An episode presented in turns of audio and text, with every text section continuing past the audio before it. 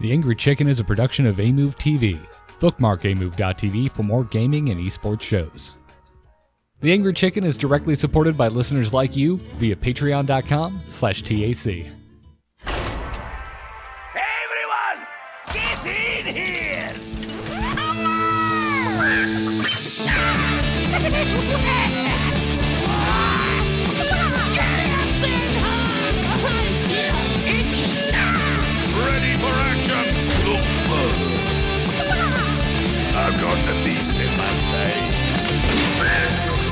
A podcast about Hearthstone, Heroes of Warcraft. This is The Angry Chicken.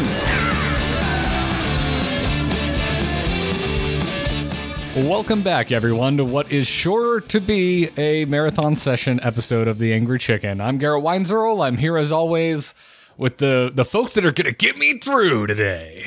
Willie Dills, Gregory, and Jocelyn uh, C- Carney. Jocelyn Carney! Damn it! So even- close, so close. Uh, I was even talking to you before the show. I'm like, it's Carney, not Kearney. It's Carney, not Kearney. You're like, yes, yes, well, yes, no, yes, no. Okay, cool. Hey. like writing been 2018 on your checks. It's fine. yeah, exactly. It's been uh, what 300 episodes of Moffat, so you're forgiven. I, I, I, um, I'm that glad. muscle memory. Glad to know I'm absolved. As someone whose last name is never, ever correct when spoken by anyone other than myself. Uh, I am sensitive to this topic, but uh, my God, guys, there's just so much to talk about today. Uh, it's going to be a real thick show. Uh, so before we get into it, uh, just so I was, I just made sure to thank awesome people. I wanted to thank everyone supporting us over at patreon.com slash TAC before we get into the big news this week. If you like this show, if you like when sometimes we do two, maybe three hour shows because there are a lot of news and you want to support it, the Patreon's the best way to do that. And to three of our more recent patrons, Yomi S, James R, and Davis B, thank you for the support. Now, let's just dive straight in with the latest in Hearthstone news. Good news, everyone!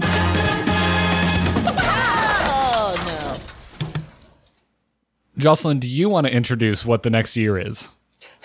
No, not even a little bit. I'm so disappointed again. Although I will say with Yongwu and Broad gone, I feel like my chances of Year of the Unicorn are just Your window is, is gone. yeah, the window's gone. Yeah. if it was going to happen, it would have happened years ago. So, yeah. Although I will say, this year of the dragon, um, the little like icon thing, when you look at the whole big like wheel, the dragon right next to the dragon they're using looks so much cooler. I would I go don't know with. why they went with the one they did. It's like a simplistic dragon head instead of a whole big majestic dragon. I don't understand. I thought that was like a phoenix or something next to it, Was it? Oh, I thought it was a dragon. or a griffin. Yeah, I think it's another flying type animal, but yeah. I don't think it's quite a dragon. Hmm. By the way, I'm going to pat myself on the back for predicting a lot of news coming out of the uh, coming out of the thing because this was more than I expected. I was like thinking, yeah, expansion plus something, and then I was like slapped in the face with like a million changes to the game, and I'm super excited about this. This is actually like uh, a lot of stuff I didn't expect them to ever do. I was like, yeah, no, no, you guys can keep talking about that on Reddit all you want. That ain't happening, but no, there's a lot of stuff that's happening. And I'm like, it's there's one big omission that we knew was going to be omitted, and I'm not going to bring it up uh, this entire episode. But all the things that are here, oh my god, it was just like it was it was a new Christmas. It was another Blizzard Christmas for me. Yeah, there's a, a lot of really good stuff in here. Um, so yeah, it's the year of the dragon. We got three more expansions coming in 2019. They have been teased at somewhat with an image I did not prepare to show ahead of time because I thought it was in the post for this on the official website, and it is not. Uh, but Oh, are you talking about the the three the thing like we had last time? yeah, uh, Yeah. well, Yeah, the thing okay. like you always have, we yeah, we always yeah, have. yeah. The- which everybody pours over and tries to Yes. predict exactly what every expansion is going to be. And then nobody ever says Boomsday, and we go, "What?" yes, Well, we- I think at this point we can get a general idea of what part of Warcraft they're pulling their theme from. yeah, yeah, yeah. It's just we're never, ever, ever going to pinpoint exactly what the Hearthstone spin is going to be because those guys are crazy. no, The Boomsday one was the Netherspite looking one, right? And everyone Yeah, was like, Netherstorm. "Oh Nether- yeah, definitely, it's gonna be." Which technically it was Sure. in Netherstorm. It That's just- where he chills. it's, yeah, it's like how are we supposed to know they were going to do Doctor Boom? Right. We, I mean, we don't know how, how on the nose it's going to be. Right. We don't have a way of knowing that. Uh, but who boy, is there like a Dallarani Kieran Tori theme going on with Oh. this first expansion tease? As soon as you see that purple color, Yeah. you're like, yeah, that's that's Kieran Tordaller and stuff, right? So Yeah. there's people though who are predicting something about the sewers. Uh, I was saying maybe a violet hold thing last night on stream could be interesting. It looks kind of Violet Holdy to me. Um, Yeah. But uh, then with the trailer, teaser trailer that came out today, uh, they're talking about like um, assembling a team of like scoundrels or some, I can't remember her actual like language. Yeah, actually, this just came out, right? I haven't yeah, this had a chance to watch it and everything with sound. I'm just clicking through, looking at the the card images, but Yeah. So basically, uh, the story that she's telling, she flips over the first card and she's like, "Oh, this is you know my crystal ball, and I'm the first to answer the call or whatever." And then the second one, she talks about uh, somebody who has gleaming gold in, and it's like the kobold candles and stuff. So it looks kind of like maybe somebody from Kobolds and Catacombs. Um, and then we don't see the other five. So it seems like I think the actual uh, play Hearthstone tweet was oh a team of plotters and schemers. So I think that's like where people maybe pointed to the whole underbelly idea. mhm. But I think Garrett, you pointed out ahead of time that because there's five cards that she flips over, you think this might be single player content. Yeah, we, we, you know, without getting too far ahead and, and ruining all of the, the deep dive into the single player content, which we're, we're going to do a little bit later, um, the the first round of single player content for this expansion has been detailed by fan sites, not by the actual Hearthstone post, uh, saying that they got to play all of it in uh, the, the a couple of different uh, summits that went down in different locations around the world and uh, that there were there were five chapters to this single player mode, and so I'm I'm wondering if it if it uh, has to do with the theme of those five chapters.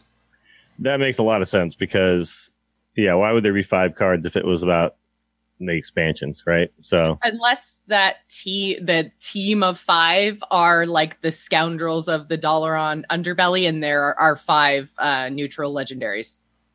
sure, yeah, these could be representing actual cards. Yeah, Yeah. that's true. The Like the other The fortune teller was never actually a card, and though Togwaggle was a card, which is kind of what the imagery on the Kobold's card that she flips over kind of looks Togwaggly. Answer the call. And the other noise. Why is it making noise? it was muted when I opened it. scared the crap out of me. Um, but yeah, so um, the image of the card kind of looks Togwaggly. Um, You're talking about the one with the the scales and the yeah, the second one on she one side over. and the yeah, candles it's on the coins other. and candles on either side of the scales. Yeah, so um, it looks Togwaggly because there's even a little crown at the bottom here. Yeah, you can see flipped over now on screen if you guys are watching. But um, so that image looks Togwaggly, but Togwaggle was already a card. So if you go with the fortune teller from Old Gods as the first card, I kind of went back to the Kobold's trailer. And I was like, is there anything in here that didn't really end up being a card? And we have Sleepy Dragon that was a card, but there is a scene in the Kobold's uh, trailer that has a two headed, not a single headed dragon, but there's like a two headed dragon guarding gold with some candles in the foreground. And I'm like, maybe we're going to get some sort of like red dragon or something. So awesome fun in the Easter eggs. I don't I don't know. I don't know. Because it just it seems weird to me that they would like rotate Togwaggle out and then immediately bring him right back into the game again in, you know, whatever iteration. That just seems odd to me.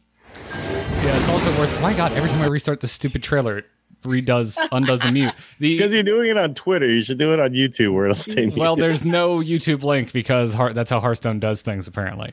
Yeah. Uh, but it's also worth pointing out the eyeball on the fortune teller's crystal ball card that she turns over it, uh, matches the eyeball on the teaser image uh, for the year of the dragon. That eyeball is stamped up at the very top, which makes me think maybe this does have more of a like whole year theme to it.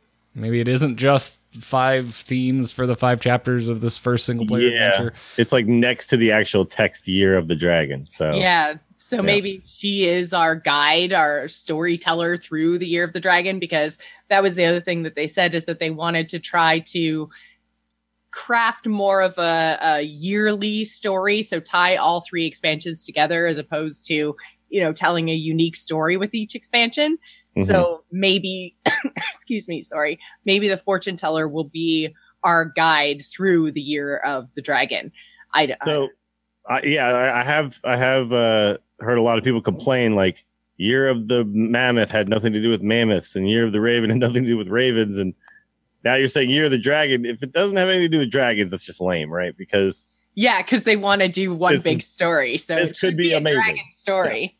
Yeah. So, and I, I think that the the imagery is really cool too. If you think of it from like a dragon story perspective, because you've kind of got like, I mean, the I'm not quite sure about the other two because like magic and arcane is the blue dragon flight, right? So I then I don't really know what the second one like. Maybe we've got kind of like a blue dragon flight thing, and then maybe like the green dragon flight for the second one. The third one to me looks like the bronze dragon flight, which I think is really cool. well, I had uh, heard time, people right? people bringing up um, what's his face in Ulduar, the the special boss. You know where you go fight him and he's Oh, in Algalon. like space. Algalon, yeah, yeah. Algalon, because there's like all the kind of star stuff going on. Yeah, it's kind of hard to tell if it's like stars or if it's like emerald dreamy kind of stuff. I mean, I feel like we say Emerald Dream every year I because know. these portals always look vaguely ethereal, and I don't mean ethereal as in the race from Warcraft. I just mean uh, it's just floaty, uh, particly, glowy bits, right? Right. So uh, yeah, I don't I don't know how much to read into that because nothing else in the like the borders look Ulduar to me. Like even not even a little. Mm-hmm. Um, that middle one is really throwing me for a loop. I I don't know what to make of the middle teaser with this kind of brown and gold theme with this kind of teal, almost emerald looking accents. which is why like i'm think like it does look emeraldy which is why i think you know green dragon flight and but yeah it's it is also kind of hard to tell like the bottom of these teaser images all look like card backs to me. And we've already got a Dalaran card back and it they look similar. Um but yeah the other ones like i'm not really sure what they would be but i'm i'm sure that there's more more to be gained from the i mean i looked at this for literally 10 minutes before the show so but uh but yeah it very much looks like the top kind of looks like banners and then the bottom kind of looks like card backs and the stuff in the middle is, is vague at best. But if we're thinking dragons then i'm thinking blue dragonflight green dragonflight bronze dragonflight and i'm here for it yes please yeah, the far right looks just so on the nose orc to me that it's hard for me to think about anything else. If we're going with a dragon theme, maybe it's a, a Dragonmaw clan expansion. i was gonna say the orcs did enslave the red dragons right so maybe that's supposed to be more like fiery and orcs and red dragons maybe i don't know. we're finally but- going to get like to be able to put make one minion mount another, which sounds dirty, but bear with me here. Dragon Riders. Dragon like third and final expansion of 2019. It's the Dragon Mob like, flying experience, and you can make one minion ride a dragon minion and combine stats and do cool crap. Like how rad would that be? But no flying. I will never see flying so basically like magnetic but for dragons Shh. It's dragons, Well, the- Jocelyn, not Yeah, magnetic. the little circle in the middle looks exactly like that dragon soul orb thing, right? yeah So I don't know. I to me, like I'm just like I'm so off on every single one we've ever had before that I'm just at this point. I'm just like, yeah, just give it to me. I I can sit here doing crap thing all day, but I'll be, you know, I'll be Well, way this- off. this is the fun part of the year i feel and maybe it's just because i'm such a lore nerd but trying to pick out the little easter eggs and hints that they give us i like the, i love this time of the year I. I like being really wrong, and I also like being somewhat right. I liked last year when it was like, "Oh, damn, we got another storm right on, like hit that nail on the head." But it was also Boomsday. Who the hell would have guessed that? So I was Yeah. like, I, t- I took that as a win. I, I took Yeah, yeah, yeah, win. Exactly. like that's that's kind of where I'm at. yes like the setting yeah exactly. but not not what they're gonna do with it Yeah, yeah. So. Yeah, because uh, kobolds and catacombs, like I didn't predict that. I didn't, you know, Who who guessed uh, generic? And I don't say that port. I don't see that in a mean way. But who guessed generic D and D adventure? Literally Hmm. no one. yeah. And they even tricked us by showing us like a damn pirate, and we're like, "It's a pirate expansion." Yeah. They're like, "Jokes on you! We were playing a lot of D and D in the office in the last year." So uh, we briefly spoke about this because we did get an announcement on the uh, date of the World Championships. We had we already knew it a while back, but uh, just, so are we all just, like? Do you just think it's not coming out on the normal release schedule that we've had for this year? Because that would be, I would hope that it's not getting pushed back like crazy. Where it's like, because then where do they go from there? It's just like it'll constantly keep falling farther and farther behind. I'm Yeah. kind of hopeful that we are actually going to get this I somewhere around early to mid April. I think we're totally on the same path. I mean, it's uh, they they they've announced the standard year uh, last year, Witchwood was announced on March 12th and released exactly a month later on April 12th. So we still have time to be on last year's timetable. In the past, it has happened earlier, but if you remember, in the past, our card reveal seasons were excruciatingly long. They were so long, yeah. Yeah. But April sixth was uh when Mammoth started, right? And then Yeah. Raven started the twelfth. So they did Yeah, Journey to Like Un'Goro was uh, was released on April 6th, but it was announced February 27th. We had from Yeah. February 27th until April 6th of card reveals, essentially. Yeah. Yeah. I feel like they have learned from the past mistakes on we don't need to make everyone go through that. Yeah, yeah. I, w- I would like to put it out there though, just um, uh, hopefully to to give anyone listening from Team Five a sense of satisfaction from all the time we've spent complaining about card reveal season. It was so much easier to do a podcast about card reveals when it took so much more time. but I still like the faster releases. I- I yeah, because- that every day, like two the weeks thing. tops, perfect. We yeah, we skipped a lot of cards this last time because they're just a lot of arena cards and it was perfect. Like we Yeah. don't need to talk about every single vanilla thing or, you know, like a seven mana five nine. We don't gotta talk about that on this show. Yeah. That's just Yeah. yeah, you'll pick it in arena, that's all it does. I agree. I liked how we did it last time. But yeah, in terms of actually like the schedule of the World Championship, it, it is really interesting because basically what's going to happen is either they're going to delay the actual standard rotation until after that happens. So we might actually be looking at an expansion release and a standard rotation at the beginning of May instead of the beginning of April, or they rotate it early and then we end up with people for like who have qualified through Year of the Raven playing with Year of the Dragon cards in their Mhm. championship, which seems like and uh, we're not going to go down the the whole you know road of should they do balance patches or rotations or expansions or whatever right before playoffs and championships that's a whole other thing but just the idea that like it's supposed to be the championship for the year of the raven and like we're not even going to have those cards in the championship seems very odd to me so It's I- odd, but it's also I don't know. I find it acceptable because it would be interesting to watch these pro players at this level play with the new cards. You know, it's it's like it's actually kind of cool, but also yeah, you're right. It's like it's weird, but it's an opportunity for the rest of us to kind of go, hey, what have they figured out? Because there's always that period of time at the beginning where it's just the Wild West and nobody really knows, and it's all the meta set by streamers and stuff, not necessarily pro players. So might be an interesting opportunity. I don't know. Yeah. I, I, I won't be mad at it, but it is probably just- better not to do it that way. it's just odd, right? Like, I mean, I, Yeah. I just wish that their esports was like lined up a little bit better with the rest of the game. I guess I don't know, like, because because um, solitaire in the chat room saying I don't think esports should impact the wider game, and I do agree with that to some extent. I guess uh, just I wish the Hearthstone team had planned a little bit better so that this wasn't even a talking point. You know, like I mean, yeah, I think it it shouldn't impact the game, but the game should impact the esport. Like, why don't you build the esport around the Yeah, natural the release of the team game? yes, to- yeah, Ca- yeah, they, they need to tie in their dates with what the game is doing because yeah, I don't want them to delay a rotation yeah. when there's new cards out there. I'm not gonna like I'm gonna be like, uh, hello, no, I want to play with the new And cards, what- please. Yeah, what they're probably thinking is that, you know, it's promotional, it's, you know, more hype. Like people or viewers maybe don't want to watch the same sort of decks, you know, they don't want more odd, even crap. Like they want to to move forward and see all the new stuff. Like that, that totally makes sense from a, an interest in a viewership and a marketing perspective.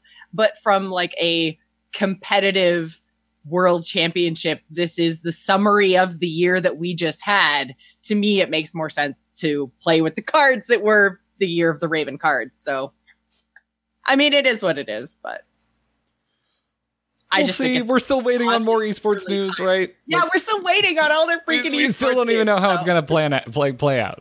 So Yeah. whatever. More on that later. Uh, before we get into Hall of Fame rotations, we want to thank our sponsor today, Robinhood, for sponsoring this episode of the Angry Chicken. You should go to angrychicken.robinhood.com. Uh, and I'll tell you why in just a second. If you're not familiar with Robinhood, it is an investing app that lets you buy and sell stocks, ETFs, options, and cryptos, all commission free. And uh, you should know while other brokerages charge up to $10 for every trade, Robinhood doesn't charge any commission fees. So you can trade stocks and keep all your profits. Plus, there's no account minimum deposit needed to get started. You can start investing at any level. The simple, intuitive design of Robinhood makes investing easy for newcomers and experts alike. I can attest to this. I love their UI. Uh, you can also view easy to understand charts and market data and place a trade in just four taps on your phone. So check it out. You can also view stock collections, such as, you know, 100 most popular. So with Robinhood, you can learn how to invest in the market as you build your portfolio, discover new stocks, track your favorite companies, and get custom notifications for price movements so you never miss the right moment to invest. On top of all of this, Robinhood is giving listeners of the Angry Chicken a free stock like Apple, Ford, or Sprint to help you build your portfolio. You can sign up over at angrychicken.com. Uh, sorry, angrychicken.robinhood.com go get that uh go get that free stock dills I, I know you were talking about how you were buying up blizzard stock recently i'm assuming you're using your robinhood app I did, yeah. And I actually was talking to a buddy who's a day trader, and he was like, "Oh yeah, this is. I love the fact that these kind of things exist now. Uh, that's like what he does. It's just he like, lost a job and then just started day trading, and he was like, "Oh yeah, I use stuff like Robinhood all the time." And I was like, "Oh, they sponsor my show, man. You should go get yourself a free stock." oh that's great. I love when that happens. So go check it out. Get your free stock at angrychicken.robinhood.com we thank them for their support. Now let's talk about the hall of fame rotations because that's that's that's you know the first thing that pops into my mind when i think of the standard rotation i'm like what's going away besides three expansions that are obvious and we know is happening. Uh, and it turns out more things than I thought. but let's let's start with the maybe not as surprising, although some of these I would still categorize as surprising cards going into the Hall of Fame. Uh, this means they are heading to wild. First up is Druids uh, are that you're not going to have naturalize in standard uh, come Year of the Dragon. Warlocks are losing Doomguard, and Paladins losing Divine Favor. Yeah, this is this is uh these all make sense to me. They're all cards that I think are tough to design around. Um, obviously, Well- things like naturalize just make Togwaggle a viable thing. Uh, something like Doomguard makes Cube a viable thing, and Divine Favor makes Insane Aggro Paladin decks a viable thing. So, you know, it's like going to be hard forever and ever to print cool Togwaggly style cards or cool Cube ki- kind of cards, knowing that there's classes out there that will be able to abuse these because of the existing cards they have that are going to be here forever, right? So Well, and I think nip them like in the you, bud. you mentioned aggro with paladin, and it does feel like that archetype has been so powerful and enabled in paladin for so long because they're the only class that has one cheap card that Mhm. basically lets them refill their hand again. You know, Yeah, aggro decks are not supposed to draw seven cards, right? Yeah, exactly. Lots and lots of classes have card draw, but no one has anything quite as efficient as Divine Favor. And yes, sometimes it's dead, but more often than not, you're getting like five, six, seven cards after totally emptying out your hand. And it just makes aggressive decks in Paladin way too powerful and, uh, like you said, hard to design around this specific card. So, as much as I was kind of like, oh, like that wasn't even really on my radar, I can see how that was restricting the class a lot into this, like just always having an aggressive variant that was viable.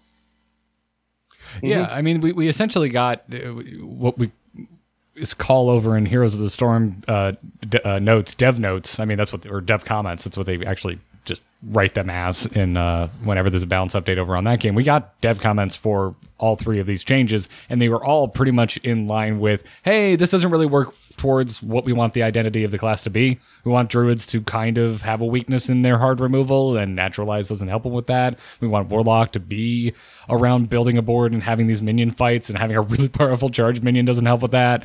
And then, as I said with paladin, we're like, we're happy with how aggressive they are. They just shouldn't have the best card draw in the game. Mm-hmm. Yeah. It's it's to me it's one of those things that just aggressive decks in the history of card games, one of like that's the, the drawback is that they run out of resources and it's towing that line, right? It's how do you get the most out of every resource and maximize the damage you deal with each with each card. And then it's like Well, yeah, paladins can all just your literally throw all their cards from. away because they just get a whole new grip of them. Yeah, So, yeah, You're watching. You're walking the razor's edge, or I guess the Yeah. Ashbringer's edge in this case.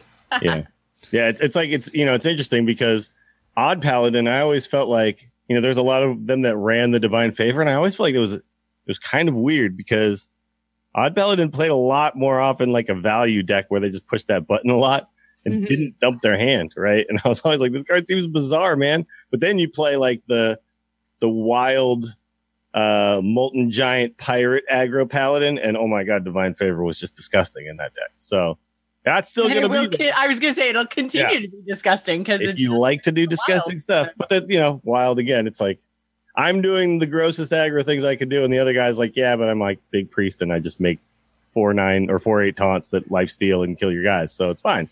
Can I go? I still have Reno. Enjoy two lives. Yeah, exactly. Yep.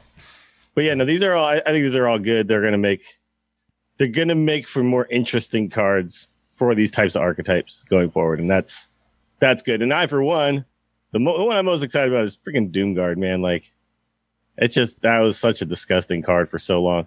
Everybody always looked at that discard two cards, and I was just like, that is not a big drawback, man. Five mana, five seven with charge. Holy crap! Especially in And then you that class. throw cards like uh you know weapon that just pops them out of your hand for free every freaking turn and it's like well that's the thing right it's all the the like res effects or the cheating it out whether it's cheating it out of your deck or your hand it's like it was too powerful a card without that discard too. Like it's supposed to cost you mana and it's supposed to get rid of resources and that's why it's so powerful but in the current iteration of hearthstone no one ever plays it from hand so yeah it always felt fair when it was zoo playing it right and then all of a sudden exactly. this Cubelock thing happened Well, and we even like, oh, then, no. even with Zoo, because of the way it played, you would empty your hand and then you would be using your hero power to draw through your deck. And more often than not, you were only discarding one, if not any, cards at all when you played your Doom Guard. It's just But that, you oh to my you'd know- god. also get those paying your mana cost Like, oh, though. oh dear Yeah, god, you you, had also to pay pay five, five- mana. five- Oof. yeah. Oh, but you'd a- also get with zoo you'd get like the double doomguard hands and the weird st- you know what i mean or you'd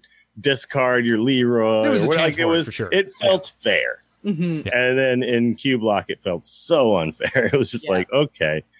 And then, of course, Bloodreaver Gul'dan just bringing them back, and then they Yeah. charge again. And yeah, it's just the whole thing was like, you can't make these cool demon cards if you have this, right? Yeah. Uh, it's kind of unfortunate that they did this after Cube was in the meta for so long because that's the kind of card that's so cool and then got so abused because of this one. So, you know, I want to see more cards like Cube. I like Cube. I think it's a cool card. It makes really interesting, dynamic deck building options for you, like figuring out how to utilize it. But yeah, you don't want to give them these kind of tools as well.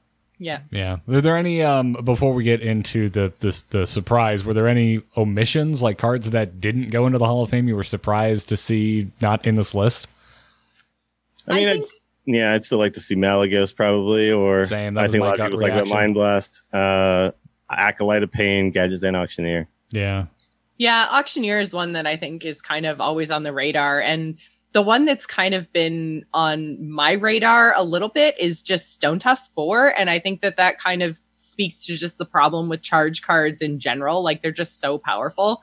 But with the Un'Goro quest for Rogue rotating, I don't necessarily think it's as big of a problem. But at the same time, it's a one mana charge minion. Like that's gotta restrict design space, right? Mhm. So I, I feel like that That's was one. Topsy Turvy Priest was in the last tournament. Top- well, yeah, exactly. Yeah, Topsy Turvy Priest is another one that definitely takes advantage of that. So I, I just feel like charge in general is is a potentially problematic mechanic again with the way that the game works now versus when it first came out. So I don't think we're going to see any more charge minions, but I think that they should maybe look at just the neutral classic charge cards that they have, and Stone Tusk Boar is one of them. So I'm a little bit surprised, but maybe they're just kind of waiting to see how this year shakes out, and if it keeps being a problem, Yeah. maybe they'll rotate it early. Who knows? yeah. I'm okay with charge existing in the way that it does on things like King Krush and Leroy and stuff. But you're right, like a really cheap charge minion can always cause problems because you know in Magic, like a card having haste or whatever is fine because uh,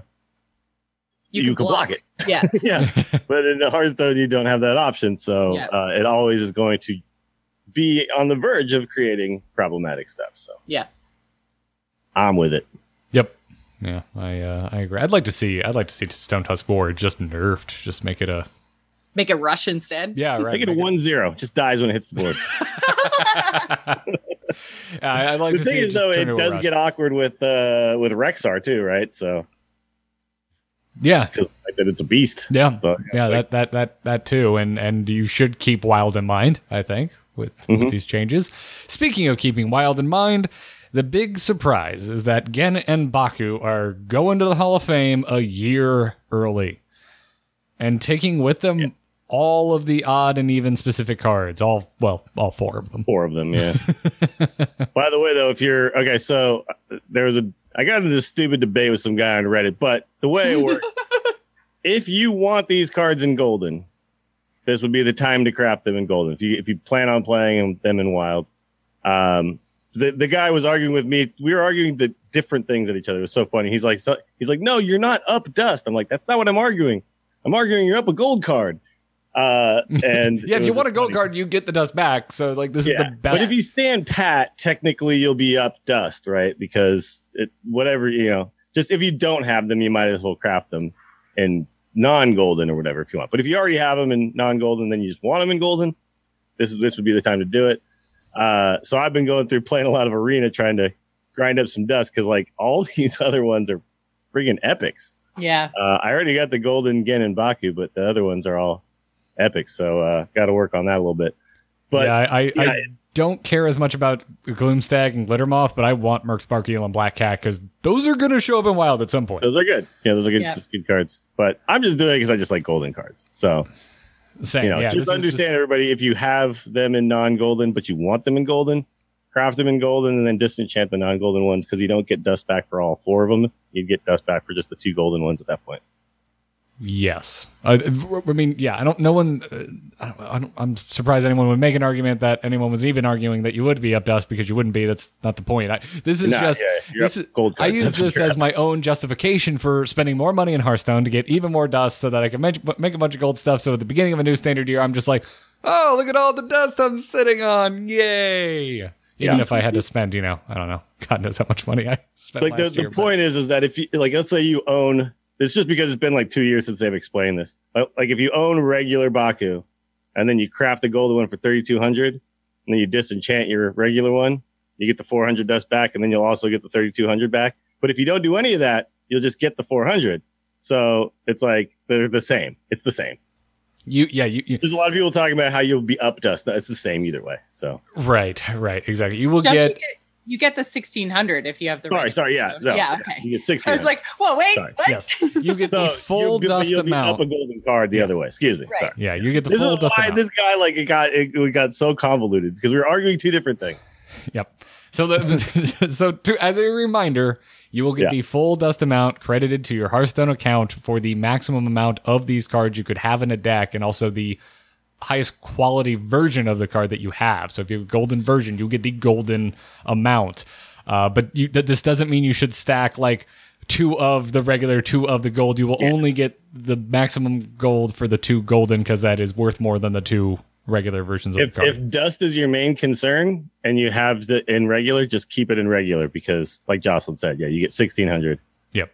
But if you're already sitting on a butt ton of dust, there's no reason not to make gold versions of these because you will get that dust back. Like for me, I want the co- the gold cards. I don't, Yeah. you know what I mean? So Yeah, this is why I have a golden Ragnaros and a golden Sylvanas, and it's two of my favorite cards Exactly. in the game, and I get to still play them a wild. Uh, it's great. And But if you're like a free to play player, then just yeah, just stand pat.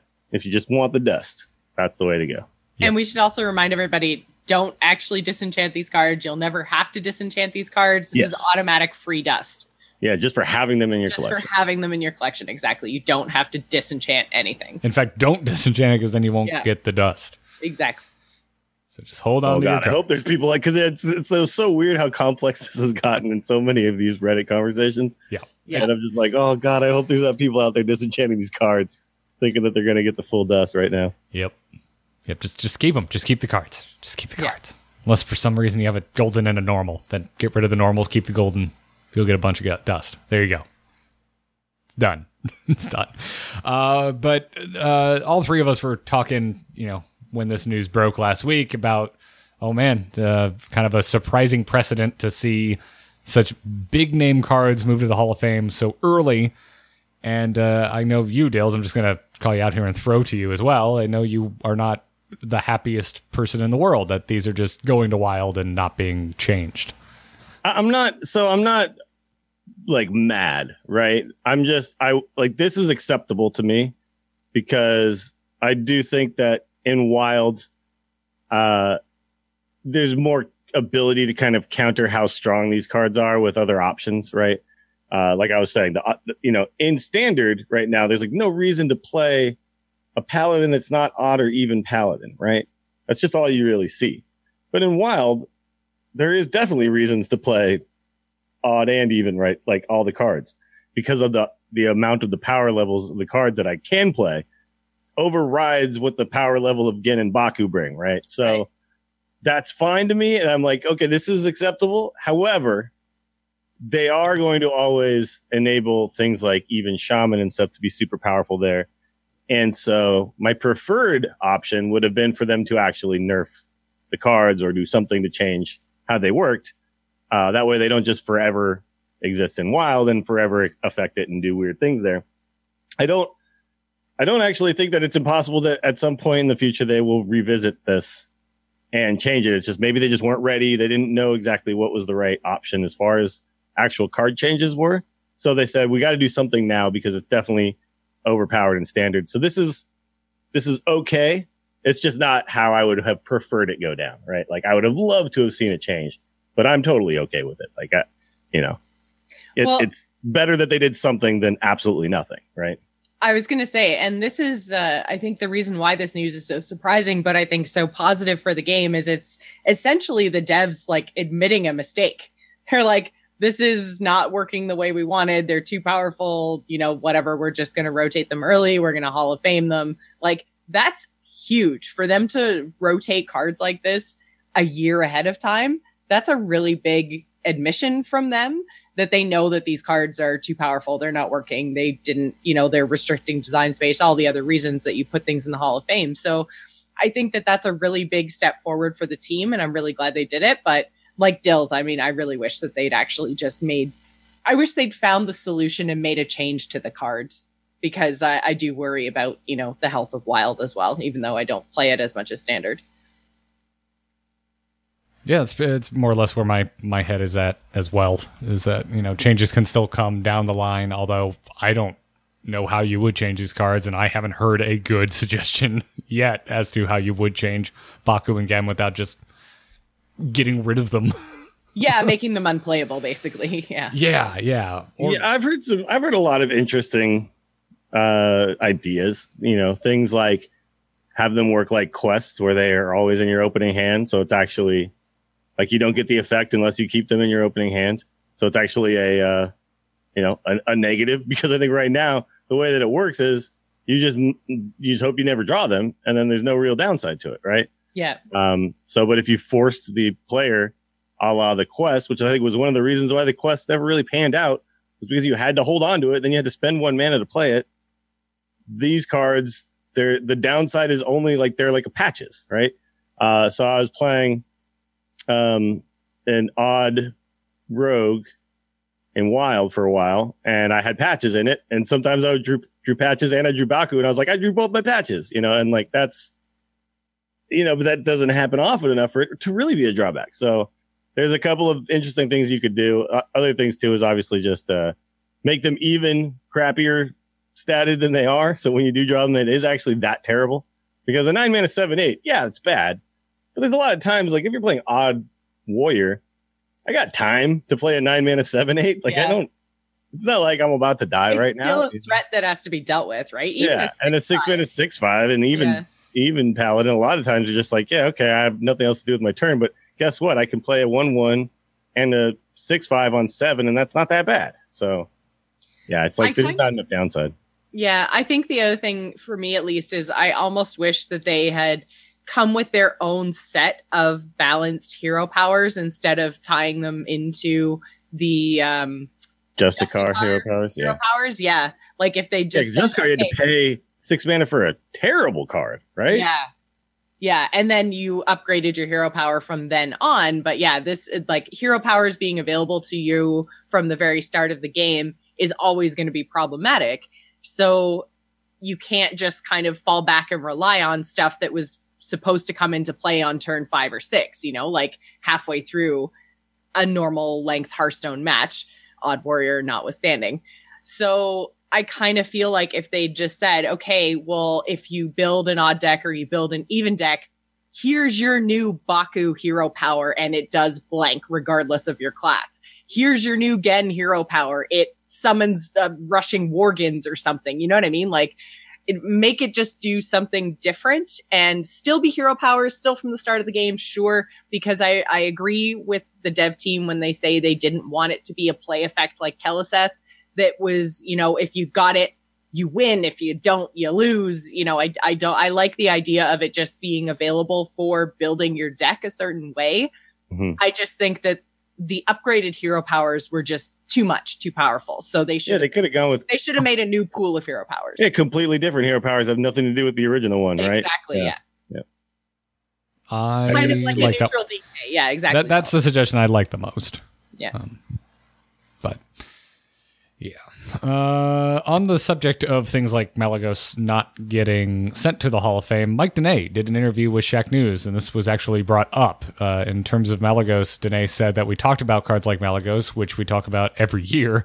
We decided not to go with Malygos again because all of the decks that he creates, an important thing in card games is to have different types of decks. Not every type of deck should be medium sized minions fighting. There needs to be small minions, big minions, and there needs to be some Malygos decks and other tricky decks that have different game plans. That's what makes card games interesting. And I don't think this is a particularly interesting reply. this this just sounds like well, well, why why Malygos? Like everything you just described was uh, not one card specific, but you throw Malygos in with larger, wider reaching archetypes. I just, to me, I, I disagree with this statement because you can make new ways to do Malagosi type things, right? But when you have these cards existing, because in the standard or in the basic classic set, there are some cards that are just kind of always going to, like, you know, and I understand they want these cards to kind of always exist to help players who don't have massive collections or can't spend a lot of money every single expansion to be able to play.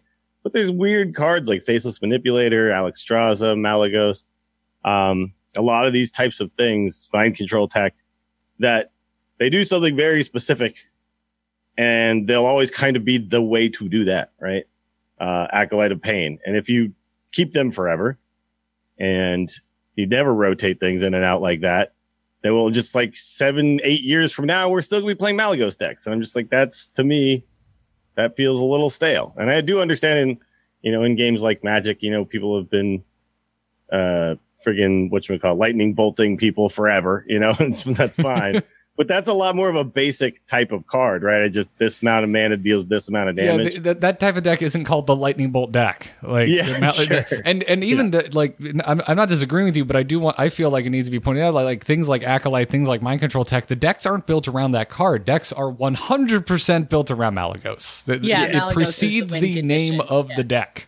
Yeah. Yeah. Every time you print a card like Kobold Illusionist or Zerek's Cloning Gallery or whatever, you know, whatever way to cheat a minion out, everyone's always going to start with Malygos, right? Because if I could do that with some cheap spells, I can kill you. Mhm. And uh, it'd just be cool. Like they could print other dragons with five spell damage or things with three spell damage or things with four or 10 or whatever. But it's just like, there's just always going to be this nine mana thing that does five spell damage. How many, how many can I get on the board? Uh, and that's just never going to stop as long as it's here. So I'm just like, I don't hate Malygos. I just don't want the game, you know, in 20 years to still be Malygos mind blast things. Right. So, It's okay. They'll rotate them after Year of the Dragon. hmm. They'll let him have his one last year in Yeah, standard. his Do, last do you think that's really it? And and and they just don't want to admit, like, come on, guys, it's the year of the dragon. I, w- I would have been way more on board with that answer, by the way. Yeah, I know. That's he should, totally should have said that. Like, we're not rotating dragons out right now. Are you serious? well, I mean, yeah, if this is supposed to be Year of the Dragon, then it makes sense to me. Bring they on the wanted- dragons. they'd want to keep either keep the dragons like in standard, but also design cards around dragons and not have to. Uh, I this is probably the wrong word, but like waste space in an expansion, reprinting something like Malygos, you know, like another big bomby dragon. They already have big bomby dragons, so just you know, the this way they can design cards around dragons for the year of the dragon, and then rotate something that's stale and problematic like Malygos and Alexstrasza at the end of the year. Yeah, I mean, before we knew Genn and Baku were going away, and we were tossing around with ways they could they could do it, and we we mentioned the idea of just put them in the Hall of Fame early. Uh, I think it was last week or the week before. I, I brought up that the the only counterpoint I can think of is they've probably been thinking about those card that those cards' existence as they develop the next set of cards. So I, you know, there's also that with Malygos, which I wonder if that was going on in the background. That well, we we're pretty sure Malygos is going to stick around, so we have some cool stuff that's going to work with Malygos, and uh, it kind of goes in with what you were talking about, Joss. It's like, well, No, it works. true. That's so it's why? a weird wrench in the design process, right? To Yeah. then have the balance team come and go, "Hey, we're gonna Hall of Fame Genn Baku," and the, everybody's like, "Uh, we put some odd even cards in the next set." Yeah, Well, I mean, the whole set is made of odd even cards, right? sure. Oh my god, mind blown. Uh, uh, maybe they were. I'm, I'm telling you, maybe they were all like weird half mana amounts. Yeah, uh, two and a half up mana, until the that's last the minute. Now they switched it. They're like, hey guys, can we get rid of those point fives on all these mana costs? They're like, well, we can now. But That's no, that's the new uh that's the new feature. is Yeah. half manas you can spend. don't actually believe what I'm saying. I just find it amusing. But yeah, over, overall, I'm, I'm harping on Malygos a little bit just because I was pretty sure he was going to go away, and I'm just surprised that he's he's still around. But um, it, it's not the most passionate of beliefs i- i- i- as far as things I want for Hearthstone. You know, another year of Malygos, that's fine. I'm so happy that in Standard I don't have to deal with another year of Genn and Baku because I was really dreading that. Yeah. Yeah, no, it was uh, we'd had enough. Yep. And this is this is a nice precedent to set, by the way, that if cards are problematic and standard, it's possible that they'll get Hall of Fame. Right? It, it's what I. It's. I think it's what we've all. We always ask for this. We always say, just do things because you feel they are right. Don't just Mm-hmm. stay to some predetermined belief system because you announced it one time. yeah. just- just like, do why won't you you do it? do. Because that's not what we do. Well, why? Because we don't. Because we had a Uh, blog post okay. three years ago announcing how standard rotations work in the Hall of Fame, and it only happens this one time a year. Like, I'm glad. I'm really glad about this. You know, overall, you know, yes, we're a little concerned for Wild. Yes, some of us may be a little more sick of getting burnt down by Malygos decks.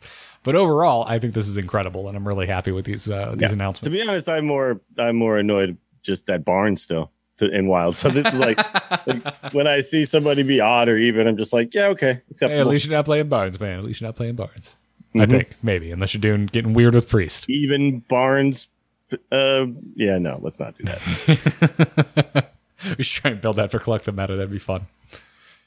Anyways, uh, let's take another break real fast to, spa- uh, to to thank our other sponsor today, which is Harry's. They are back to help you manscape or ladiescape. Is that a thing? I don't know. Is now. It is now. Thank you, Jocelyn. Escape whatever you like. Escape whatever you. Yes, exactly, exactly. Except maybe your cat. I don't think they would appreciate that. No catscaping. No Got it. catscaping. No. No. Uh, but you should uh, check them out. And specifically, you should check out harrys.com slash TAC because you can redeem a trial set, uh, which is a $13 value. It comes with everything you need for a close, comfortable shave. You get a weighted ergonomic handle, you get a five blade razor with a lubricating strip and a trimmer blade. Don't forget about the trimmer blade. I did for a while, and it's amazing. And lets me get in hard to reach places and get real accurate. I love it. Uh, you also get a rich lathering shave gel and travel blade cover. Again, you can redeem that trial by going to harrys.com slash TAC. We've all used the Harry's razors here. We're all big fans. We're all converted. I have been a living infomercial anytime the subject of shaving comes up at family gatherings. And I'm like, you know what I use? I, I use Harry's. And then at this point, everyone's like, yes, you're a podcaster. I get it. You have sponsored. I'm like, no, no, no, no, no. I have actually spent my own money to keep the blades coming.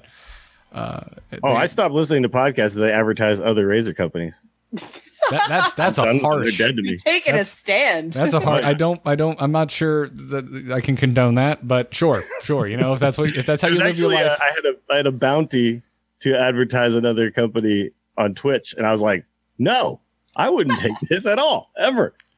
Get it out of my face. Harry's all day.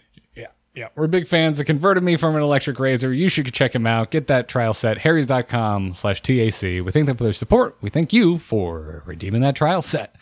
Now, there's even more to the announcements from this uh, from this past week. Uh, arena changes have been announced. There will be a constantly rotating arena draft pool. The rotations are going to occur twice every expansion, and with this first rotation, they have said that the arena draft pool is going to contain basic, classic, Curse of Naxxramas, Whispers of the Old Gods, Mean Streets of Gadgetzan, the Witchwood, and the first expansion of this year. That's I cool. am so excited for this change. So yeah, if they, I mean, this means if there's always five um expansions or whatever, the other kind of cool thing is you're not going to have smaller and larger card pools, right? You're always going to kind of have a similar number of cards within the rotation or whatever. So it's going to, I think it's actually going to make things, things are going to change a lot, but things will kind of be more consistent because there's going to be uh, this amount of cards showing up and it's just going to make arena a lot more fun for people who don't currently play a lot of arena, I think. And let's say you get a little sick of the current meta. Well, head on over to arena because it's a, some completely crazy new thing over there. These And th- uh, I, for one, am just this is amazing. This is the best. Yeah, th- th- this is this is the most I felt like maybe maybe I want to f- swap to being an arena main or at least try it for a little while because this seems like it would be fresher more often. I mean, it's going to be right. Uh, Yes. If Well, nothing yeah, else, it's going to change every two months, right? yeah, Yeah, it's also going to help that that mid expansion like Lol. slow down where everyone gets a little bit tired of seeing the same stuff all the time. Because all, all of a sudden, two months in, fresh arena sets. And so it's like, it's just another way to break that up so that monotony doesn't kind of creep in the way it does right now. yeah. Do you think it's going to affect uh, like arena resources in any way? Like, I don't, I don't even know what resources you use if you use any dills. Oh, yeah. Uh, ADwCTA was not happy about this, honestly. And I don't know if it's because he's. Is he ever happy about anything? dreading the amount of work he's going to have to do. Merps was more cautiously optimistic. Uh, but one of the reasons that Dwakta was not happy was just that the specific sets that they cited here, he believes are not the healthiest sets that Arena has ever had. He's also said that he's very happy with how Arena works right now because it's actually in a really good spot and a lot of people are pretty happy. So then to suddenly just throw a wrench in the works when things are going pretty well for a lot of people was, I think, a little frustrating. Um, if you're an arena If specialist. only this was a new format, like a Yeah, if it was just its own thing, game, yeah, you could do standard arena or you could do, you know, whatever they call this arena. yeah, cube arena, like what, I don't know what you call it. But yeah, no, that'd be sweet. Um, they could have separate leaderboards and stuff, and people could just, just you know decide what they want to do. But the other the other concern he has, which I think is a valid concern, is that when a new expansion comes out, you know now th- now they use the bucketing system, and they've worked that out, and they've gotten they've gotten it pretty good.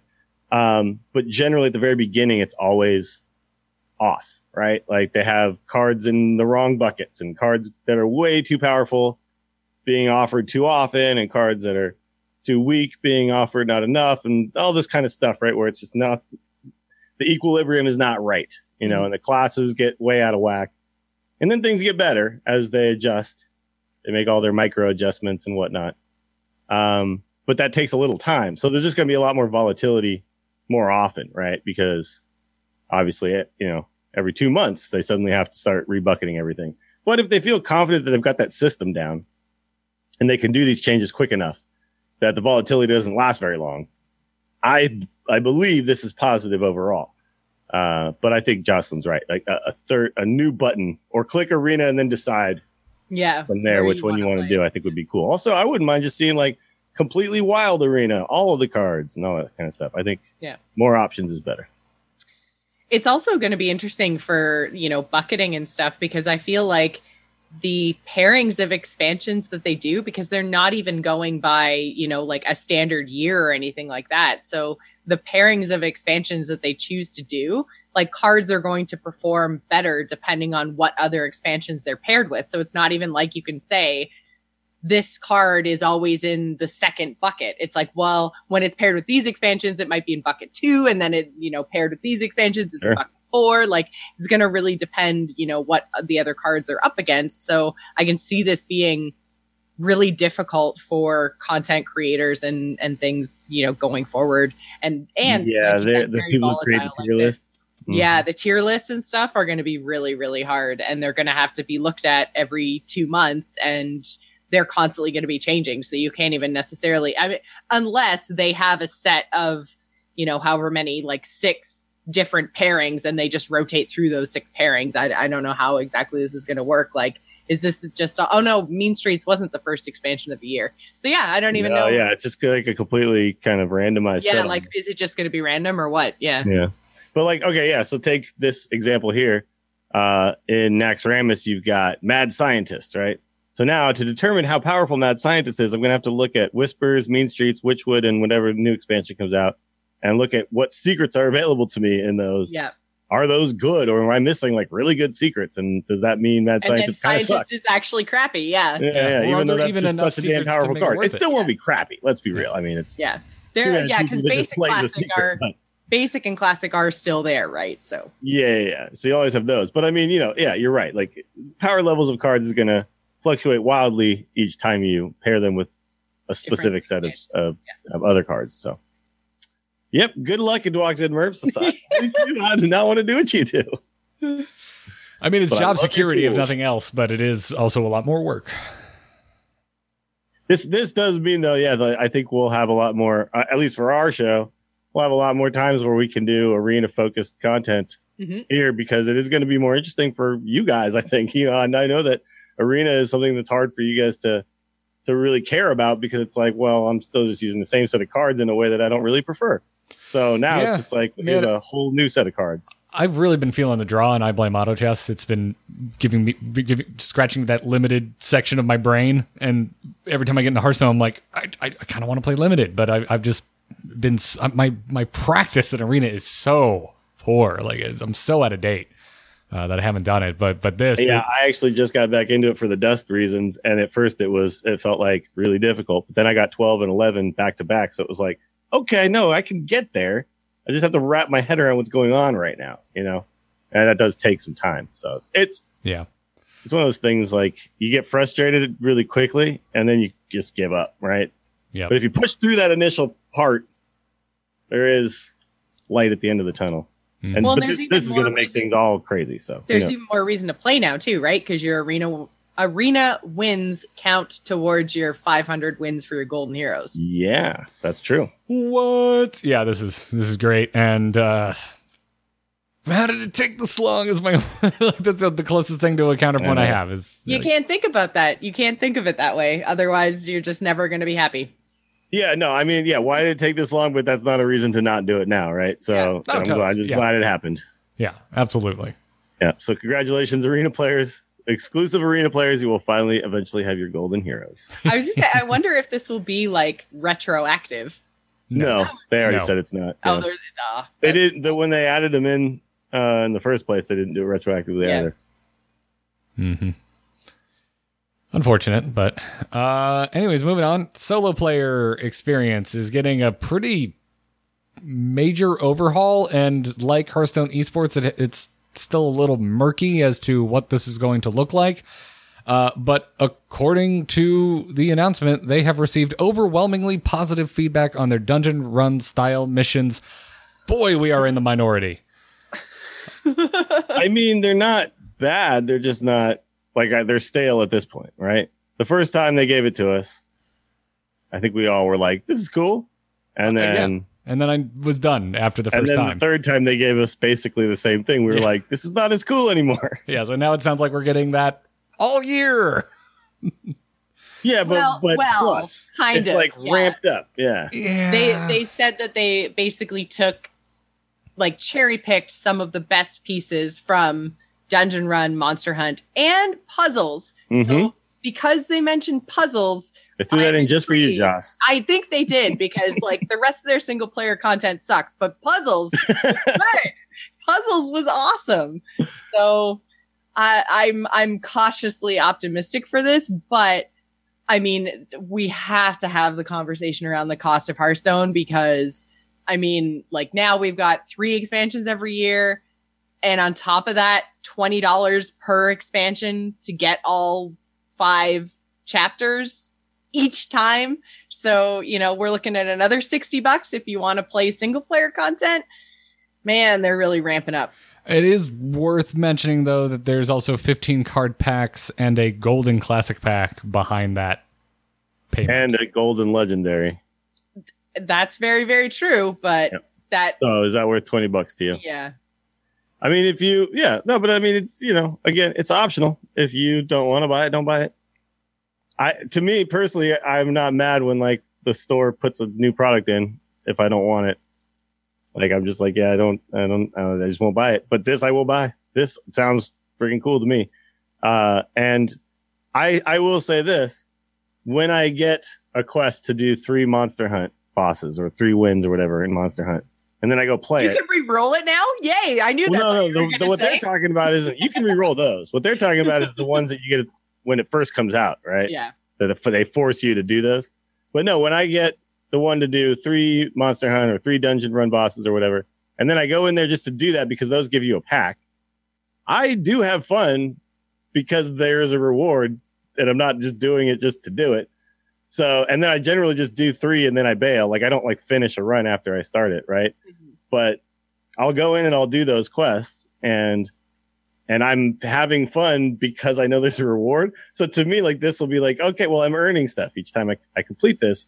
To me, that just adds that little incentive that was missing to me the first time around with all this solo content, where I I, just agree. Like the one card back was not enough incentive for sure. Yeah.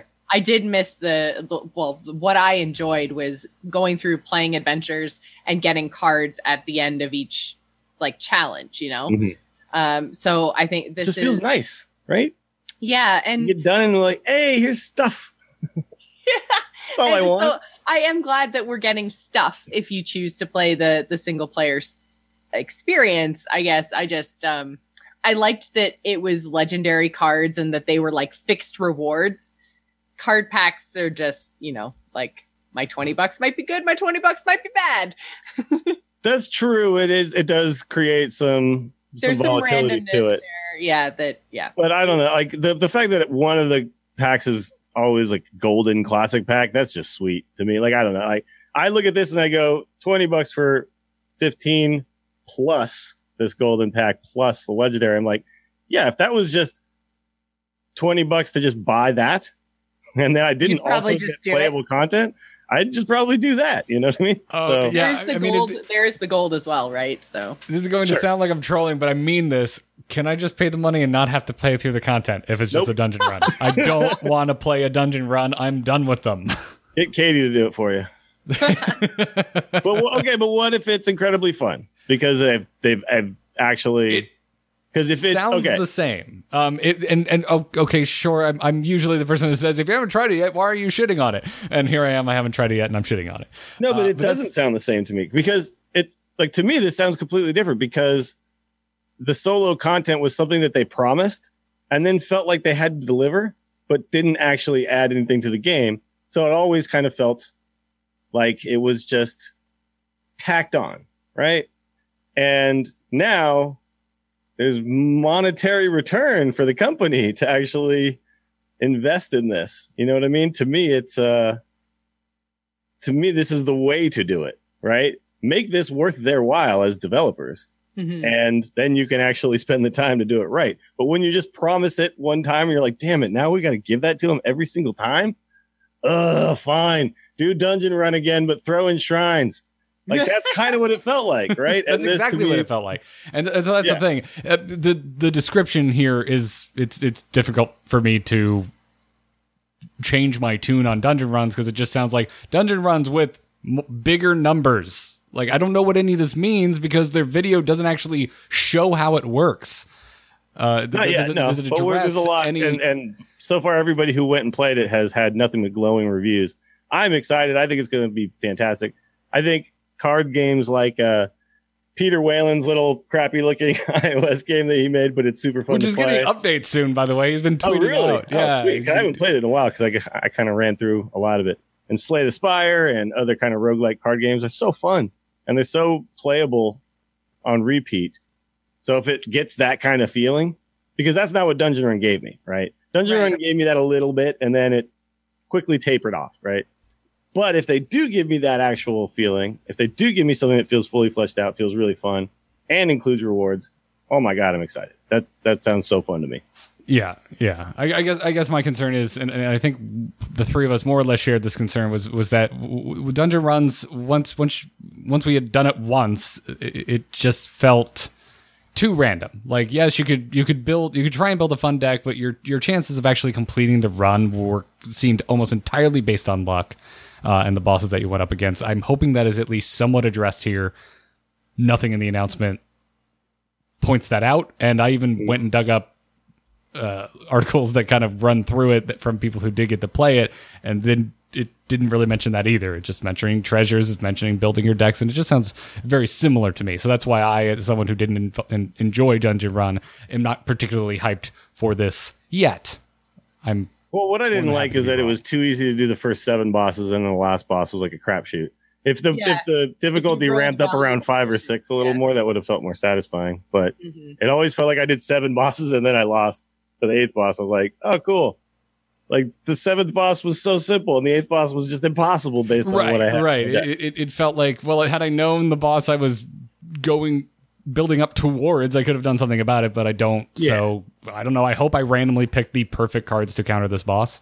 Yeah. But I mean, yeah, like Slay the Spire works in a very similar way where you're just kind of building with the strongest deck you think you can do and you try to find synergies within it. And then sometimes you go up against your boss, you're like, oh God, this is not what I'm tuned for. Right. And it's just part of it. But then you start over again and, you, and that's supposed to be part of the fun. It's not for everybody, but Mhm. there are a lot of people who just go nuts for that stuff. Right. Yeah. Um, and I know, yeah, you said you've been playing a lot of auto chess. Like in a lot of ways, that kind of feels like there's a little bit of that aspect going on, right? Because you don't know exactly what everyone else is going to be doing, right? So you're kind of preparing your own thing and Well, in auto chess, you know exactly what everyone else is doing because you can look at their boards. Like, uh, Sure, so- but then do you know exactly what they're going to do the very next turn? Well, no. You know what but, they kind of but like a magic draft, when all the blue is disappearing, you're like, hmm, Sure. somebody's Yeah, going blue. yeah, you can make intelligent decisions, sure, based on the information you have. Yeah, but it's yeah, incomplete exactly. information, right? Yeah. Yeah. But I, I like I found once I did the last bosses a few times, like in say Monster Hunt, I would go, okay, I kind of I know what they do. Now on the second boss, I can make decisions based on understanding what those last bosses do. That first Well, time, but even if you understood, like a lot of times it felt like there was like one boss that would punish spells and one boss that would punish minions. And you're like, well, I got to do spells or minions. Like, and Well, if I do yeah. half and half, then I'm just, you know, not going to do either thing well. So, yeah, sometimes you'd run into that guy who like gives all his minions charge, but he'd be instead of him being the second guy, he's like the sixth guy, and he's like almost impossible at that point. Yeah, yeah, that just Uh. Raven is hanging out in our chat, and he does bring up a good point that I had not considered. So he's saying that, in his opinion, he thought the biggest issue with Dungeon Run is that they didn't add to it. You know, they should have kept adding bosses, uh, unlocks, card buckets, etc. Yeah. Which was a critique I think all three of us brought up at one point. That it just seemed odd that they were more or less just rehashing the same idea in a different button in a different mode, but not But changing. not only enough. that, like it, it felt tacked on because right now, after cards were nerfed or changed or whatever, they're like still in buckets they shouldn't be in and stuff. And when you're playing it, you're like, so nobody just went back and cared. yeah, no, it, to fix it's this? not updated. Yeah, it's not updated, not fixed. Yeah. But that's because why would you go back and change it when there's no When there's no monetary reason rewards to and do that, everything. right? For sure. That's a Yeah. good point. That's a good point. This certainly seems more ongoing. Uh, so I'll give good Uh, points for that. One other we'll see. thing I did want to mention just before we move away from solo adventure content is that this solo adventure uh, kind of splash screen of everything that's going to be in the adventures is also there's like the image like right at the very back that kind of looks like the Dalaran sewers if you guys have ever been down Ooh, it really looks like the Dalaran sewers. Holy It crap! does, you're not yeah. kidding. Is this Imogen? Yes, it is. yes it is yeah Enhance. um, yeah, so if you've ever been in the sewers in Dalaran in World of Warcraft, this looks very sewer like. So it might be that the solo adventure content is the sewers, and then that kind of feeds into the idea, Garrett, that you were saying earlier with the, you know, five uh, cards for five chapters and five, you know, underworld bosses possibly. Um, All right, Jocelyn, so- real fast. Are there five sectors to Dalaran? Can we, can we, if we were to break Dalaran into five pieces, you got you've got the sewers, you've got like the market area, you've got the two faction specific areas, and then I guess you've got the Citadel. Huh? Huh? Is that it? Is that the adventure? Could be. Uh, but I mean, there's nothing to say that the adventure won't tie into whatever the standard cards are in the in the overall expansion, right? Because they're talking about how they want to tie everything together to tell a really big Hearthstone story. So to me, this says like even if the adventure is like into the uh the sewers like into the sewers or something like that doesn't mean that the rest of the expansion won't be like violet hold or something Yeah. Right. That's kind of my, my thought. Is like maybe the sewers focus. is i just think it's a gonna be a Dalaran focused overall Mhm. expansion Yeah, yeah, that's why I, I, that's kind of what I was getting at. Is like I'm not sure it's a Dalaran Sewers expansion, but I it sure as hell looks like the Dalaran Sewers are a chapter of this single of this solo adventure at least. yeah Well, so yeah, because you look and you see it's uh it's like a bunch of maps stacked on top of each other, right? So it's probably Yes. just one of the chapters. Let's see. I'm counting. I'm counting four maps, not five. Hmm. It- Yeah, but there's one sticking out on the left there a little bit. That could be five. Mm. Like there's four right here, and then that one right And there might not be on the- jut- yeah. jutting out on the other side. Maybe. Yeah. Could be. Yeah. Possibly. Yeah. Yeah. I'm going to fire up Second. Photoshop and we're going to draw lines. We're going to line these up. That's what we're going to do. Mm-hmm. no. You're like Shane Dawson with uh, Chuck E. Cheese pizza right now. Yes. I'm gonna figure this out, man. Exactly. Exactly. so I mean, they do give us a lot of uh, they do give us a lot of information here. They're like 75 bosses. That seems like a lot of like new stuff. I, I like the idea uh, of the boss fights that we used to have with the the raid stuff. Uh, so if they can mix that in with the dungeon run, with the puzzles, with the whatever, and if it's all kind of this conglomeration thing, I'm gonna be real happy with it. I'm really hopeful that that's what it is. I'm, I'm, yeah, I'm just I'm hoping to be surprised because I'm, I'm Yeah. going to get it. I'm going to at least give them the benefit of the doubt on this first one and see how it goes because I'm assuming. By the way, no, I did I did read a couple other things. It does sound like one of the issues that we had was that there's like one deck you start with for Rogue, and it's got like Sinister Strike in it. And you're like, that's stupid. oh, that is, there's, yeah. there's like three different decks you could choose, or you could do a random combination. Like, just seems like it's a mixture of a lot of the things that, like, a lot of the problems sound like they were addressed to me.